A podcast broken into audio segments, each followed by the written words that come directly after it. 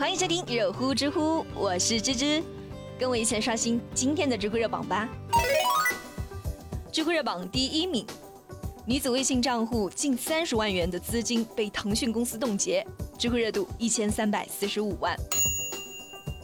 最近，福州的王女士就向媒体反映啊，说自己微信账户里头将近三十万元的资金被冻结了。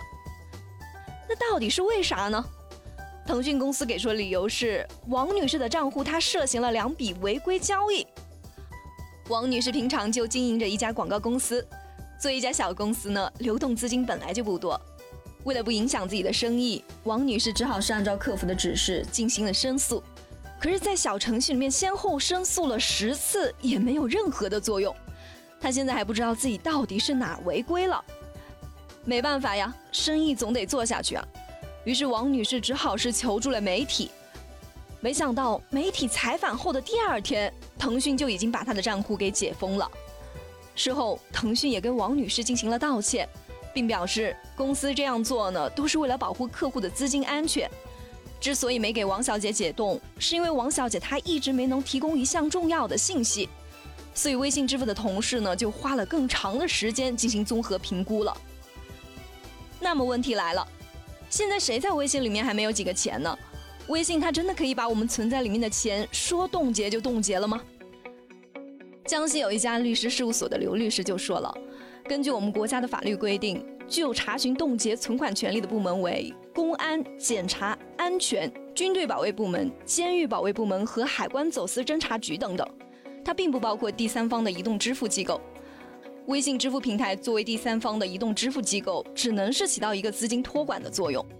他们只有是收到了具有法律效应的相关法律文书之后呢，才能够协助有关部门去冻结这个钱。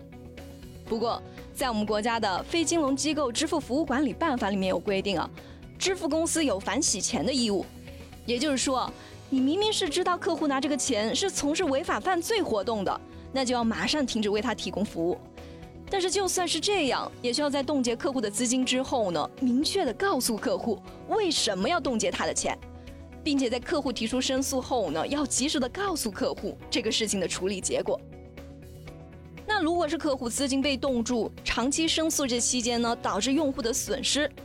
比如我因为资金周转困难，最后公司是经营不好倒闭了，向法院、向银监会发起投诉了，怎么办呢？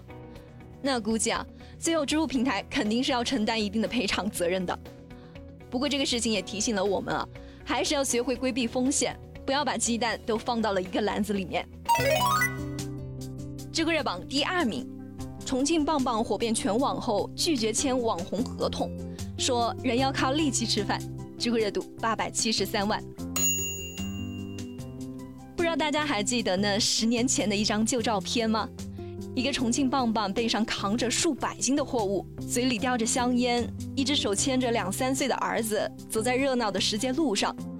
这个照片是一发布到网上啊，就让很多网友都记住了冉光辉这张憨厚的面孔。我想之所以会得到那么多人的关注，这大概是因为他触动了我们老百姓心中最柔软的地方。用网友的一句话来总结呢，就是冉师傅这是肩上扛着家庭，嘴上叼着自己，手上牵着未来。成为网络红人之后呢，冉师傅父子就被网红公司给看上了，什么拍电影啊、拍短视频、直播带货，反正是各种邀约都有。有人直接就拿着合同来了，还开出了非常诱人的薪酬。面对这些邀约，冉师傅也说了，的确是有些心动哈，也羡慕别人的高收入。但自己的能力就是扛货，根本就不会什么表演，那些钱自己赚不来，还是靠力气赚钱吧。收入虽说不高，工作也很辛苦，但是心里踏实呀。做人啊，还是要学会摆正自己的位置。好在苦尽甘来，二零一六年的时候，冉师傅就靠着这数十年来背货物攒下的钱，在重庆买下了一套房子。而他的儿子现在已经是上初一了，在班上也是班长，学习成绩又好，性格也开朗，平常没什么事的时候，总会去市场帮爸爸扛点货物，希望能够让父亲轻松一下。儿子总是说，自己的爸爸真的是一个非常伟大的人，为了这个家可以不顾自己的身体，而且靠自己的劳动赚钱也没什么好取笑的。冉师傅总说自己是没什么文化，儿子做作业的时候呢，就只能是坐在旁边看。但芝芝却觉得，冉师傅这几十年来的身体力行，其实就已经是一种最好的教育了。他在用爱和行动教育自己的小孩，哪怕是你从最低处做起，只要是不向现实妥协，踏实努力，永远是怀着一个积极向上的心态，就一定能过上自己想要的生活。这是冉师傅给予自己小孩最宝贵的财富，比那套房子还要贵，因为它可以陪伴孩子的整个人生。知乎热榜第三名，健身房一女顾客被男员工用剪刀剪开了健身裤裆部，知乎热度六百二十三万。说实话，这一看到这个标题就不淡定了，真的是太不可思议了，完全就超出了我们常人所能理解的范围啊。这个事情中的教练姓魏，这一天他在康复拉伸室里面给顾客王女士进行肌肉拉伸的时候呢，为了看王女士的隐私部位，竟然拿起了剪刀把王女士健身裤的裆部给剪开了。王女士发现后就马上报了警，目前这名教练因为猥亵罪已经被警方行政拘留了。说实话，这些年来随着个别新闻的爆出，导致大众对于健身教练的印象本来就不太好了，健身教练的职业道德下限已经被放在了一个特别低的位置了。特别是这一次事件的发生，估计更是刷新了我们老百姓对于健身教练这个群体的认知了。这其实对于那些兢兢业业以专业为导向，真心实意为客户服务的教练真的是非常的不公平的，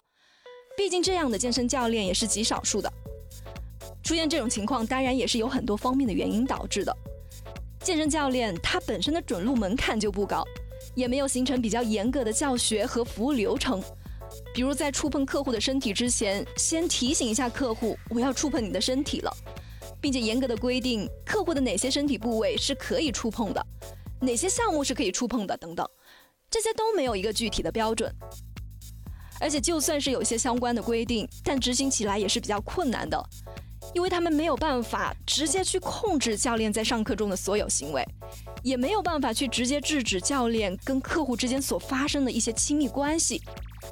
并且在现阶段，我们国家的大部分健身机构呢，还是一个以销售为主导的状态，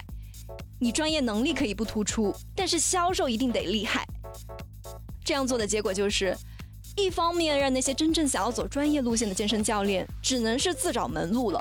另一方面，健身教练的犯错成本也就特别的低，就算是犯了错误被开除了，大不了重新找一家健身房再就业就好了。当然啊，还有很多方面的原因，这就不多说了。总之，国内健身机构需要也必须要慢慢的规划它的管理，但这还是需要一定的时间的，我们只能期待它朝着更好的方向发展吧。